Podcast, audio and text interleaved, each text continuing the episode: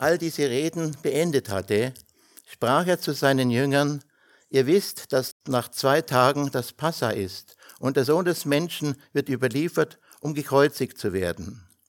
Dann versammelten sich die hohen Priester und die Ältesten des Volkes auf dem Hof des hohen Priesters des, mit Namen Kaiphas und ratschlagten miteinander, um Jesus mit List zu greifen und zu töten. Sie sagten aber, nicht an dem Fest, damit nicht ein Aufruhr unter dem Volk entsteht. Dann ging einer von den Zwölfen, Judas Iskariot mit Namen, zu den hohen Priestern und sprach, was wollt ihr mir geben, und ich werde ihn euch überliefern. Sie aber setzten ihm dreißig Silberlinge fest. Und von da an suchte er, Judas Iskariot, Gelegenheit, ihn zu überliefern. Am ersten Tag des Festes der ungesäuerten Brote aber traten die Jünger zu Jesus und sprachen, wo willst du, dass wir dir das Passamahl zu essen bereiten? Er aber sprach, geht in die Stadt zu dem und dem und sprecht zu ihm. Der Lehrer sagt, meine Zeit ist nahe, bei dir halte ich das Passa mit meinen Jüngern. Und die Jünger, traten, und die Jünger taten, wie Jesus ihnen befohlen hatte, und bereiteten das Passa. Während sie aber aßen, nahm Jesus Brot und Wein, Brot, nahm Jesus Brot und, Entschuldigung, Während sie aber aßen, nahm Jesus Brot und segnete, brach und gab es den Jüngern und sprach, nehmt, esst, dies ist mein Leib.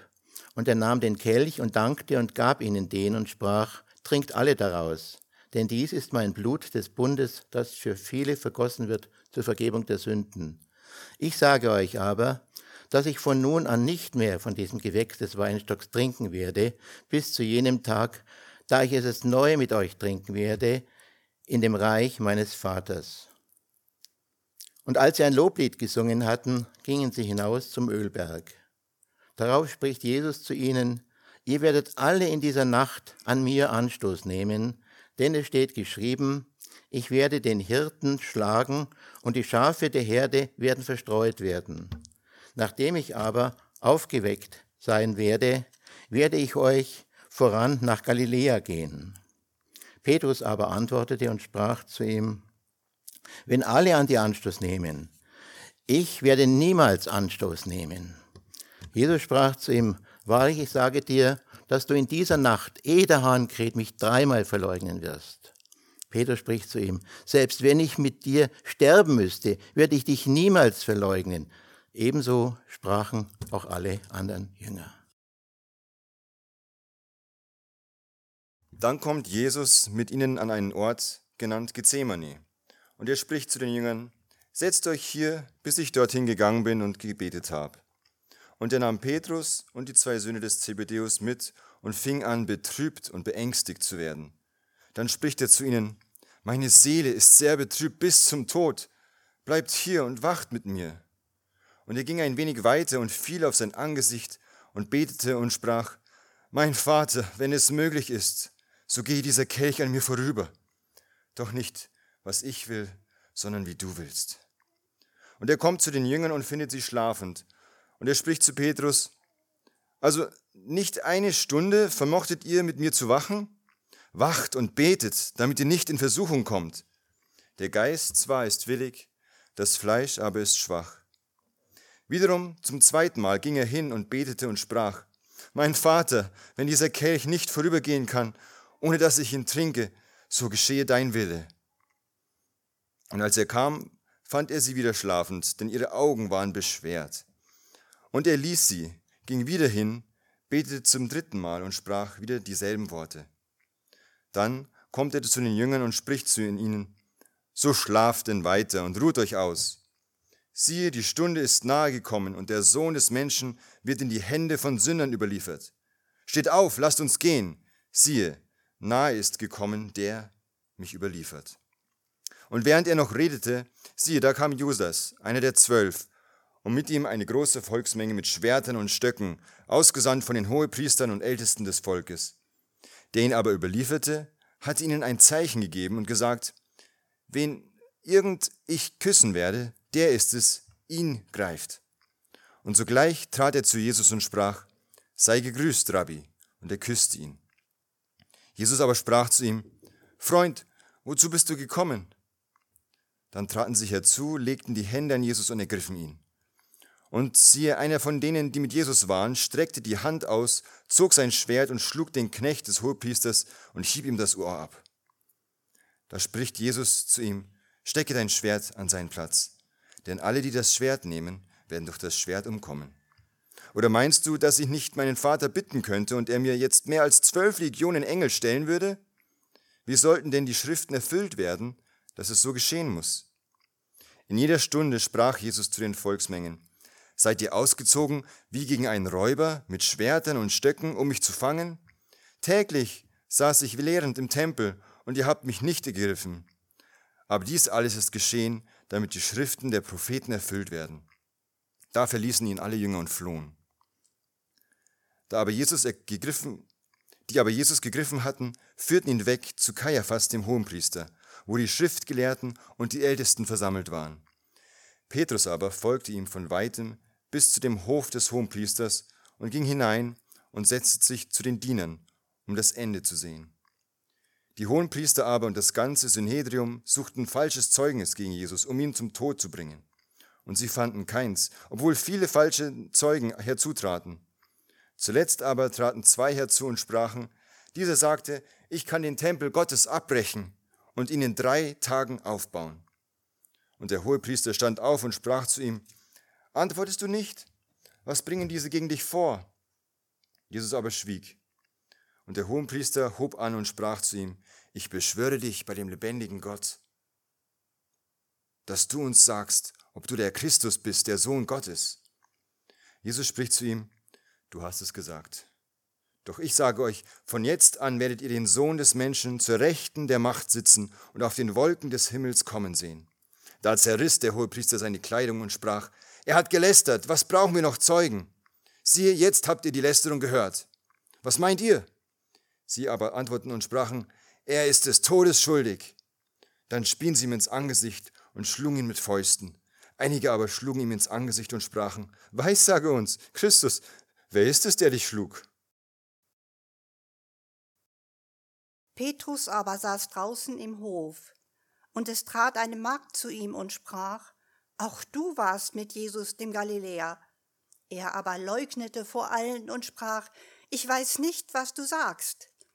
Als er aber in das Torgebäude hinausgegangen war, sah ihn eine andere, und sie spricht zu denen, die dort waren, auch dieser war mit Jesus, dem Nazarener. Und wieder leugnete er mit einem Eid, ich kenne diesen Menschen nicht. Kurz nachher aber traten die Umherstehenden herbei und sprachen zu Petrus, Wahrhaftig, auch du bist einer von ihnen, denn auch deine Sprache verrät dich. Da fing er an zu fluchen und zu schwören, ich kenne den Menschen nicht. Und gleich darauf krähte der Hahn. Und Petrus erinnerte sich an das Wort Jesu, der gesagt hatte, ehe der Hahn kräht, wirst du mich dreimal verleugnen. Und er ging hinaus und weinte bitterlich. Jesus wurde aber vor den Statthalter vorgeführt. Und der Statthalter fragte ihn und sprach, Bist du der König der Juden?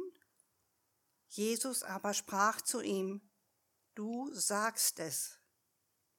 Und als er vor den hohen Priestern und den Ältesten angeklagt wurde, antwortete er nichts. Da spricht Pilatus zu ihm, Hörst du nicht, wie vieles sie gegen dich vorbringen? Und er antwortete ihm auch nicht auf ein einziges Wort, so dass der Statthalter sich sehr wunderte.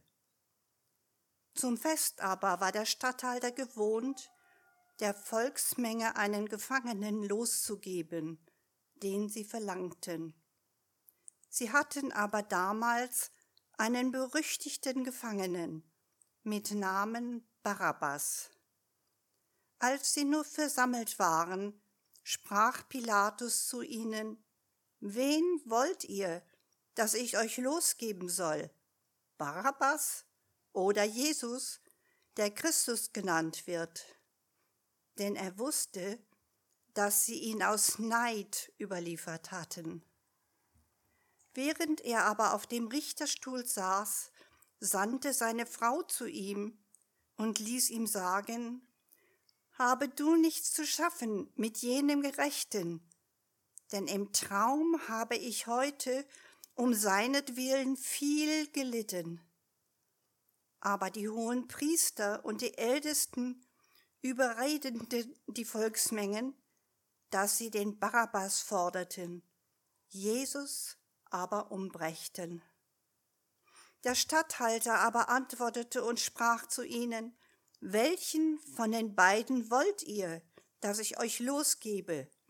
Sie aber sprachen, Barabbas.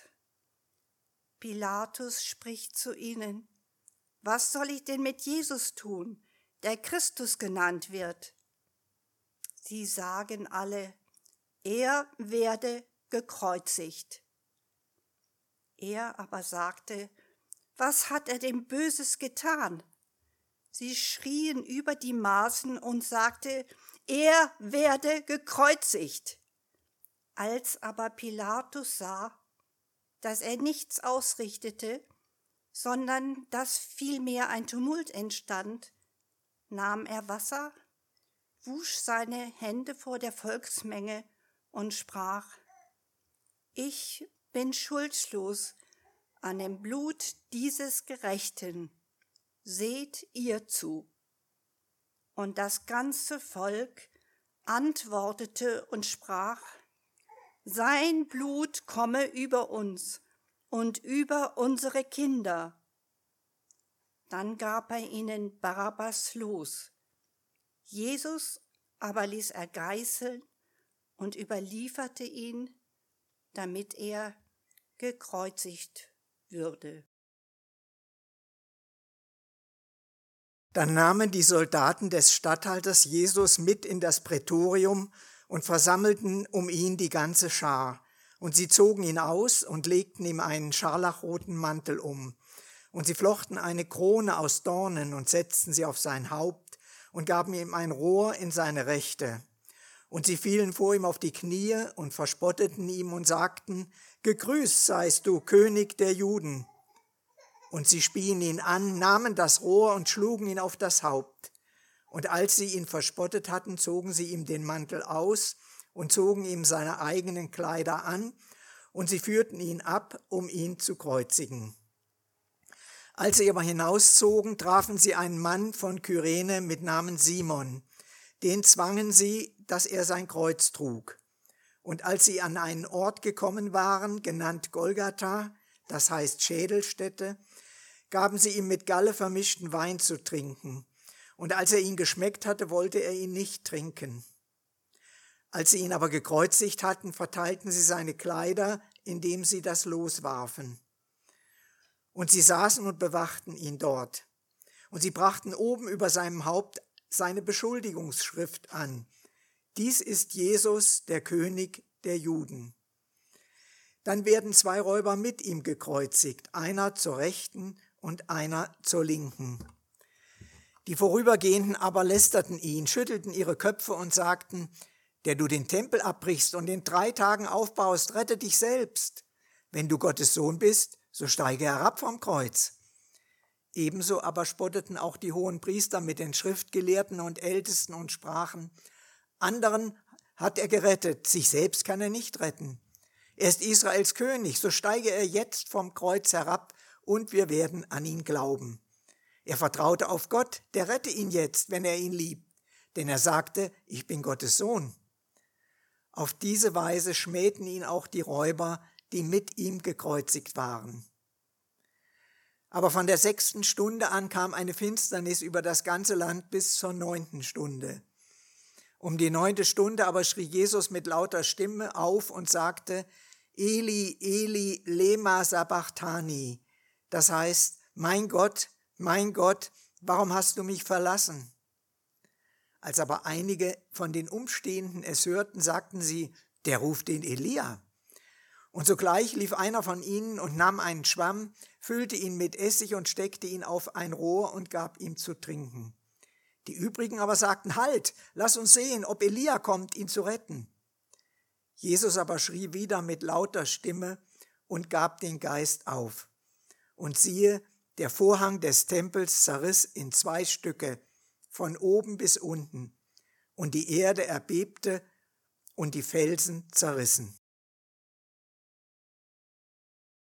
Lese uns den Predigtext aus dem Galaterbrief, Kapitel 3, die Verse 5 bis 14. Der euch nun den Geist darreicht und Wunderwerke unter euch wirkt, tut es aus Gesetzeswerken oder aus der Kunde des Glaubens. Ebenso wie Abraham glaubte und es ihm zur Gerechtigkeit gerechnet wurde, erkennt daraus, die aus Glauben sind, diese sind Abrahams Söhne. Die Schrift aber, voraussehend, dass Gott die Nationen aus Glauben rechtfertigen werde, verkündigte dem Abraham die gute Botschaft voraus, in ihr, in dir werden gesegnet werden alle Nationen.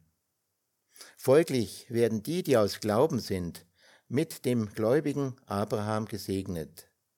Denn alle, die aus Gesetzeswerken sind, die sind unter dem Fluch, denn es steht geschrieben, Verflucht ist jeder, der nicht bleibt in allem, was im Buch des Gesetzes geschrieben ist, um es zu tun. Um es zu tun, dass aber, für das aber durch Gesetz niemand vor Gott gerechtfertigt wird, ist offenbar, denn der Gerechte wird aus Glauben leben. Das Gesetz aber ist nicht aus Glauben, sondern Wer diese Dinge getan hat, wird durch sie leben. Christus hat uns losgekauft von dem Fluch des Gesetzes, indem er ein Fluch für uns geworden ist, denn es steht geschrieben, verflucht ist jeder, der am Holz hängt. Damit der Segen Abrahams, Christus Jesus zu den Nationen kam, damit damit der Segen Abrahams in Christus Jesus zu den Nationen kam, damit wir die Verheißung des Geistes durch den Glauben empfingen. Soweit der Predigtext. Wir hören jetzt Robin, der uns die Predigt halten wird. Ja, vielen Dank, Dieter. Einen wunderschönen Karfreitag wünsche ich euch. Schön, dass ihr alle da seid. Schön, dass wir gemeinsam diese Osterzeit feiern dürfen und gemeinsam wirklich an das denken dürfen, was die wichtigste Festzeit des christlichen Glaubens ist. Wir feiern etwas, äh, das ist keine Besonderheit hier im Münchner Osten, sondern wir feiern jetzt in diesen Tagen das, das wichtigste, die wichtigste christliche Festzeit, und zwar quer durch die Konfessionen und auch wirklich quer durch die Zeiten. Und aus diesen Festtagen, ganz besonders aus diesem Tag, den wir heute feiern, den Karfreitag, leitet sich das wichtigste christliche Symbol überhaupt ab, das Kreuz. Das Kreuz zeugt von genau diesem Feiertag, den wir heute feiern. Und ich sage ganz bewusst Feiertag, weil wenn ihr mal in euren Kalender reinschaut, dann, dann steht da Karfreitag, ne? das steht aufgelistet unter den Feiertagen, nicht unter den Trau Trauertagen oder den Gedenktagen. Aber das ist irgendwie ein bisschen komisch, weil wenn man mal drüber nachdenkt, was ist denn eigentlich dieses Kreuz und was ist denn eigentlich Karfreitag? Ja, so ein Kreuz sieht schön so beleuchtet an der Wand aus und es macht sich auch schön so als so eine dezente kleine Halskette oder vielleicht auch irgendwie so an der Wand, ne? kennen wir ja auch aus manchen Häusern. Aber dieses Symbol des Kreuzes ist eigentlich der Ausdruck eines Todes. Es ist ein Tötungswerkzeug für die, die schlimmsten Verbrecher in der Antike gewesen. Das Kreuz ist eigentlich in der Antike das schrecklichste Symbol gewesen, was man sich überhaupt vorstellen kann. Es ist ein Schandmal, ein Schandzeichen.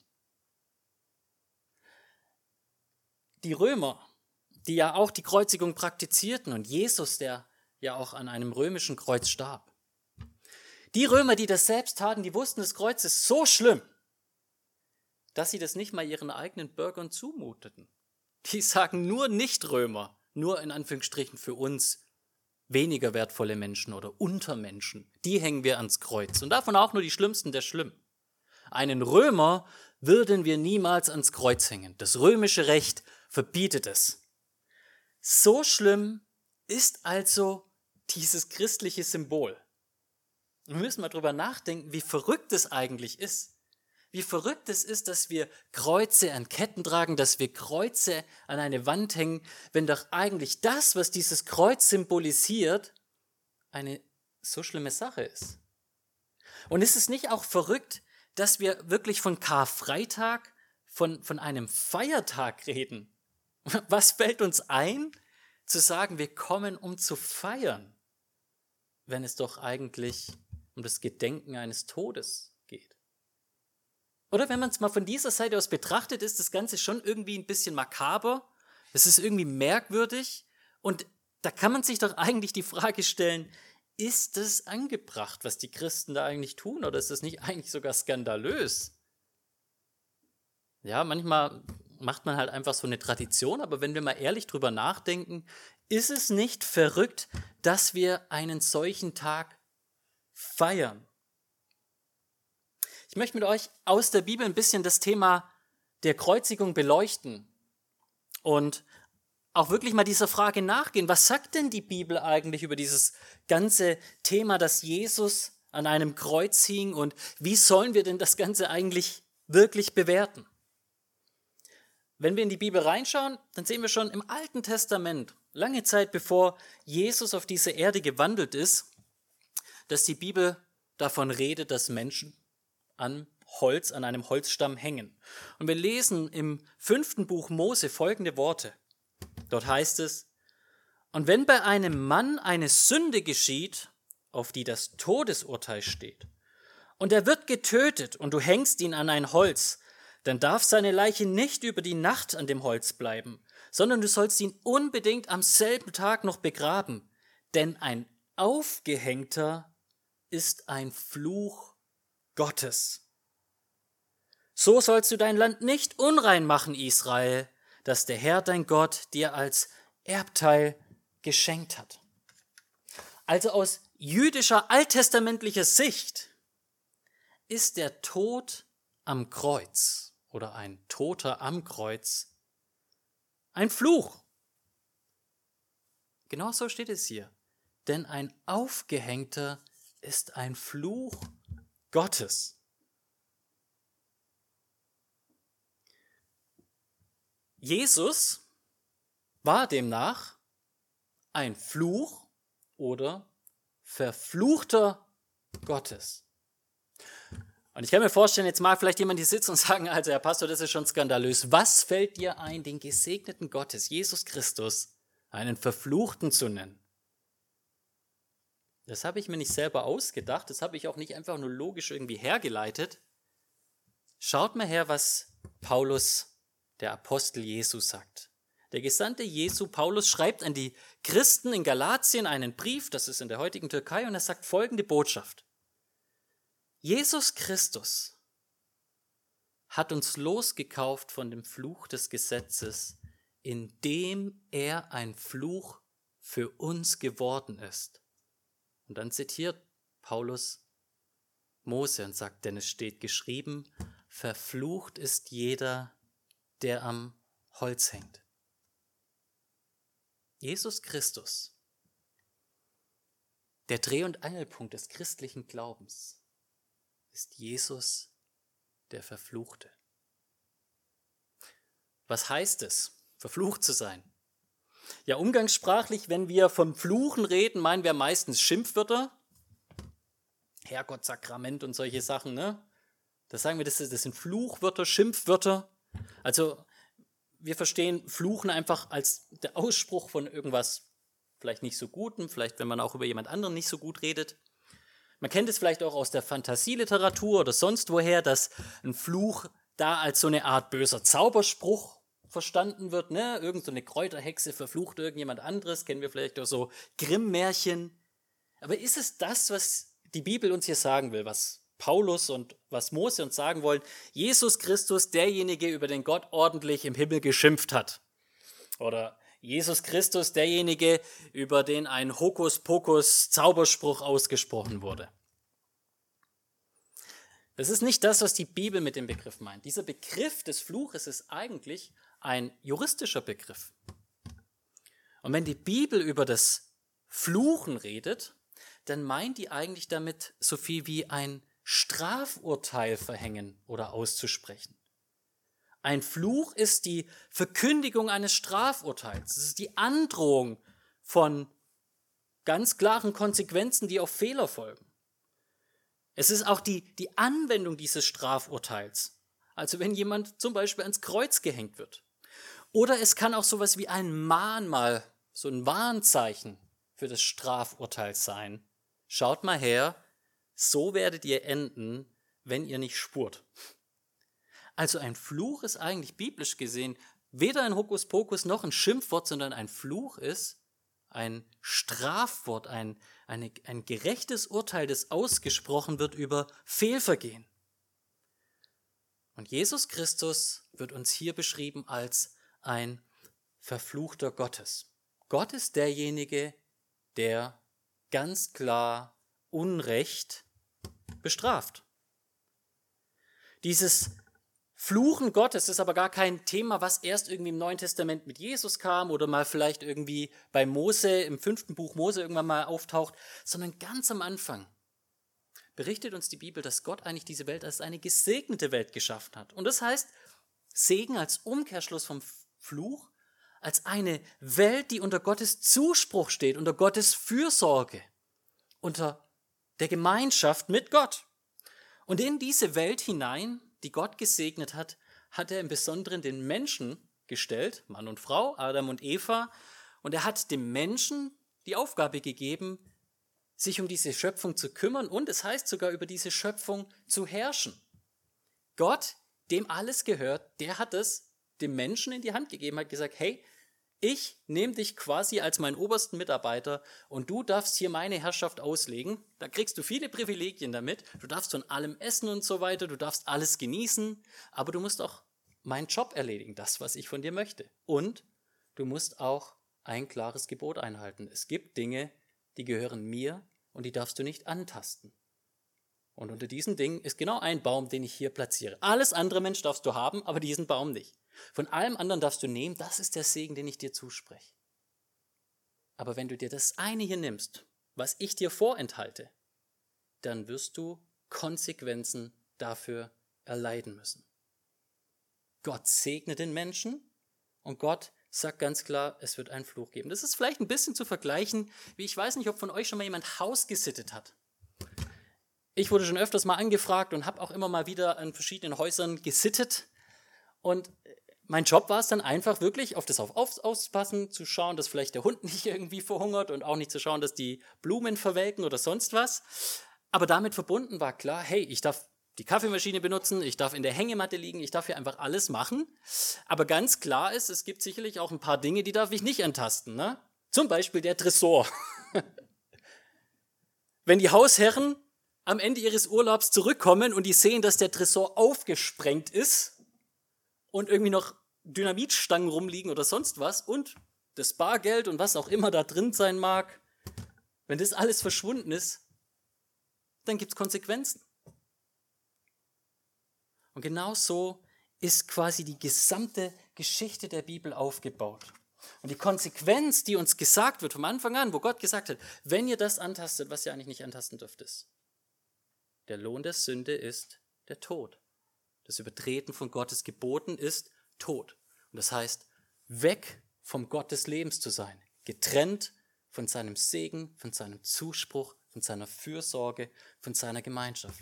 Er, der das Leben in Person ist, wendet sich von dir ab und das bedeutet Tod.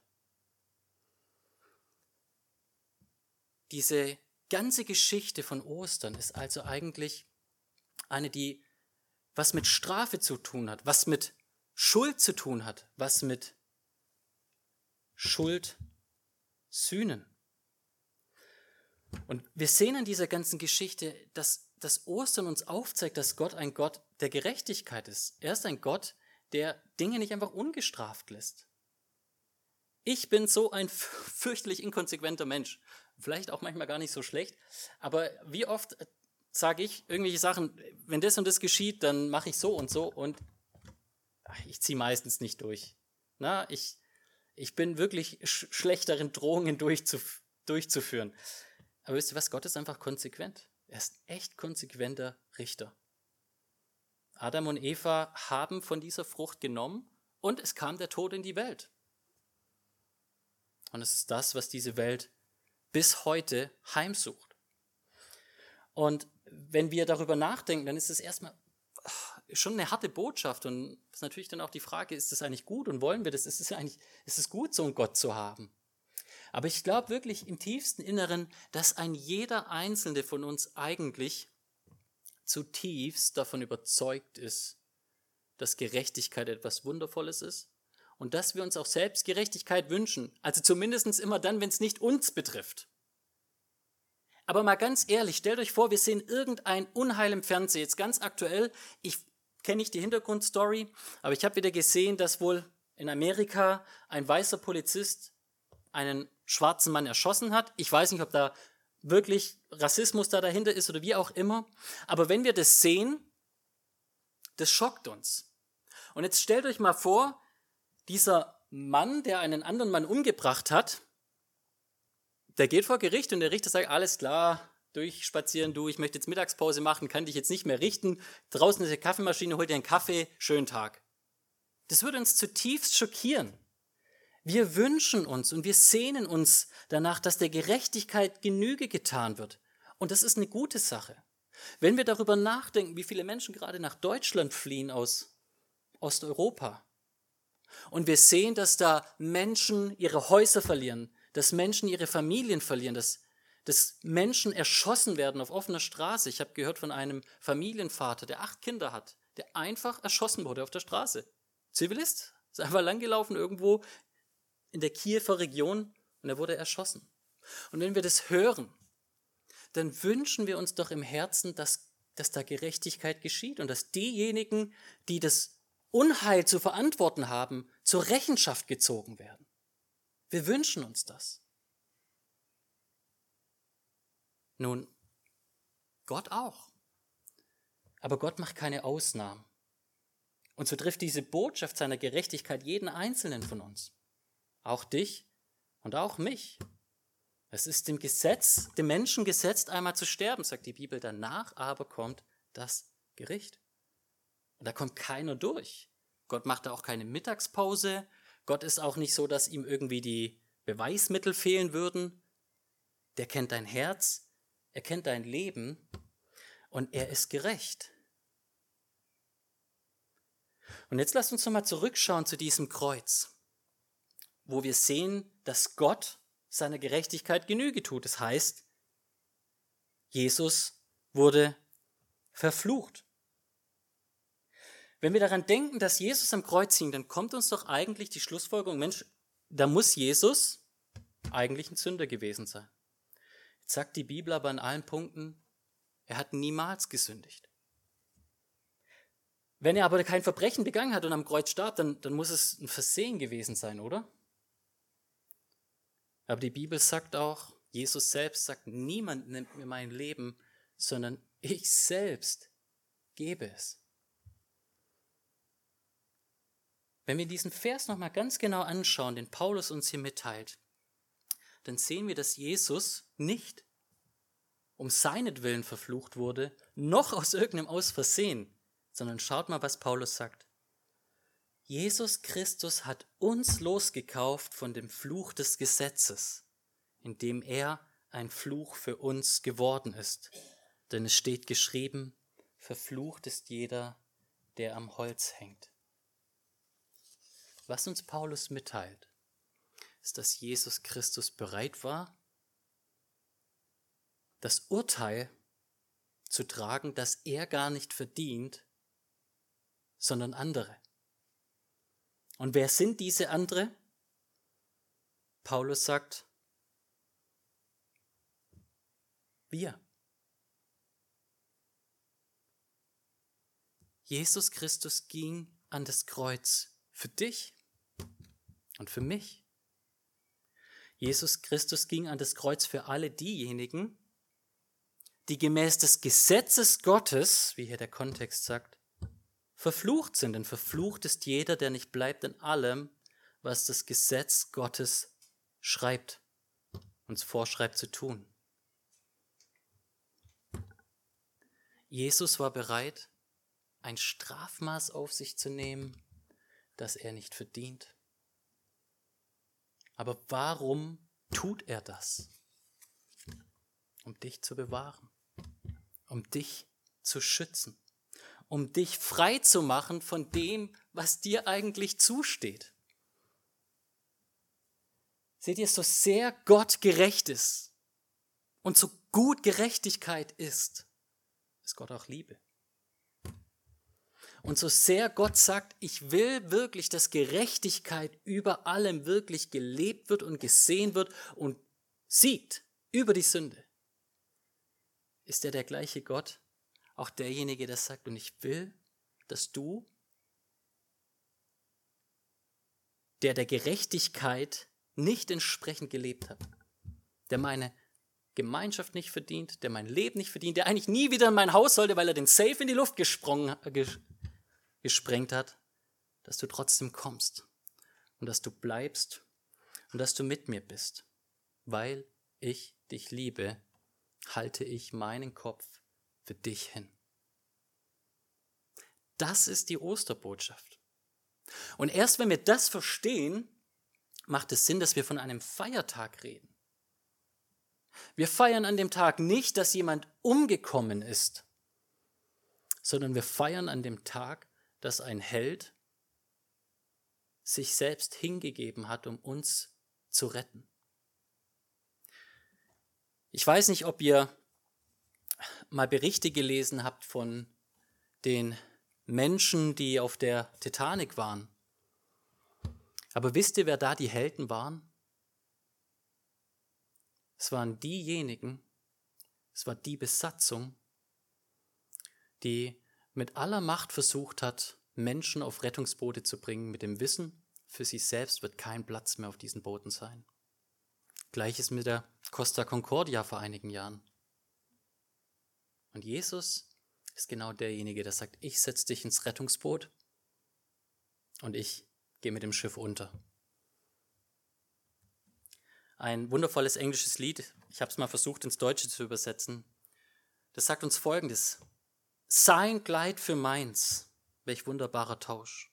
All meine Schuld lud Christus auf sich auf. Er hüllt mich in seine Gerechtigkeit. Damit ich leb, war er zum Tod bereit. Sein Kleid für meins, welch unermesslich Leid. Christus verdammt, als wär er Gottes Feind. Den Fluch der Braut nahm er mit Freuden an segnet sie reich, der himmlisch Bräutigam. Das ist Liebe. Der gerechte Gott liebt dich und mich. Und deswegen hat er uns seinen Sohn geschenkt, um der Gerechtigkeit Genüge zu tun. Und so feiern wir, dass Jesus nicht einfach nur starb, dass er für uns starb. Oder wie Paulus weiter sagt, damit die Verheißung des Geistes durch den Glauben von uns empfangen wird. Jetzt ist aber dennoch die Realität, trotzdem Jesus vor 2000 Jahren an diesem Kreuz gestorben ist, dass immer noch Gottes Volk auf aller Welt irgendwie stirbt. Die Menschen werden nicht mit irgendeiner Kutsche in den Himmel aufgenommen. Und hierbei muss man sehen, diese Verheißung ist nicht, dass Gott den Tod einfach wegnimmt, sondern dass er den Tod durch die Auferstehung besiegt. Und eben deshalb haben wir nicht überall Kreuze hängen, wo ein Jesus noch dran ist. Ne? Das wird ja immer mal wieder gefragt, doch warum haben die Evangelischen eigentlich leere Kreuze? Die Antwort ist, weil Jesus da nicht mehr hängt. Jesus war an einem Kreuz, er wurde abgenommen vom Kreuz, er kam in ein Grab und wisst ihr was? Am Sonntag werden wir feiern, dass er aufsteht, dass er auferstanden ist und dass wir auferstehen werden. Damit wir die Verheißung des Geistes durch den Glauben empfangen, hat Jesus sich verfluchen lassen. In Römer 8 heißt es, wenn aber der Geist dessen, der Jesus aus den Toten auferweckt hat, in euch wohnt, so wird er, der Christus Jesus aus den Toten auferweckt hat, auch eure sterblichen Leiber lebendig machen, wegen seines in euch wohnenden Geistes. Ihr Lieben, Ostern ist ein Fest, weil Gott sagt, ich setze einen Schlussstrich unter deine Rechnung. Ich bezahle die. Und ich verheiße dir neues Leben. Und diese Hoffnung dürft ihr mitnehmen, dürfen wir mitnehmen. Nicht nur an diesem heutigen Tag, sondern wirklich an jedem weiteren Tag, in dem wir leben. Und wenn immer wir fallen und scheitern, dürfen wir uns bewusst machen, dass da jemand ist, der bereits den Kopf für uns hingehalten hat. Und wenn immer wir uns abmühen mit den Sorgen dieser Welt, mit dem Tod, der durch Krieg und Krankheit um uns vielleicht her grassiert, dann dürfen wir uns bewusst machen, der Tod hat nicht das letzte Wort. Denn Christus ist nach drei Tagen auferstanden. Und der gleiche Geist, der Tote, der den toten Christus auferweckt hat, ist der Geist, den Gott in uns legt, damit wir auferstehen werden zum ewigen Leben und der ewigen Gemeinschaft in seinem Friedensreich mit ihm. Amen.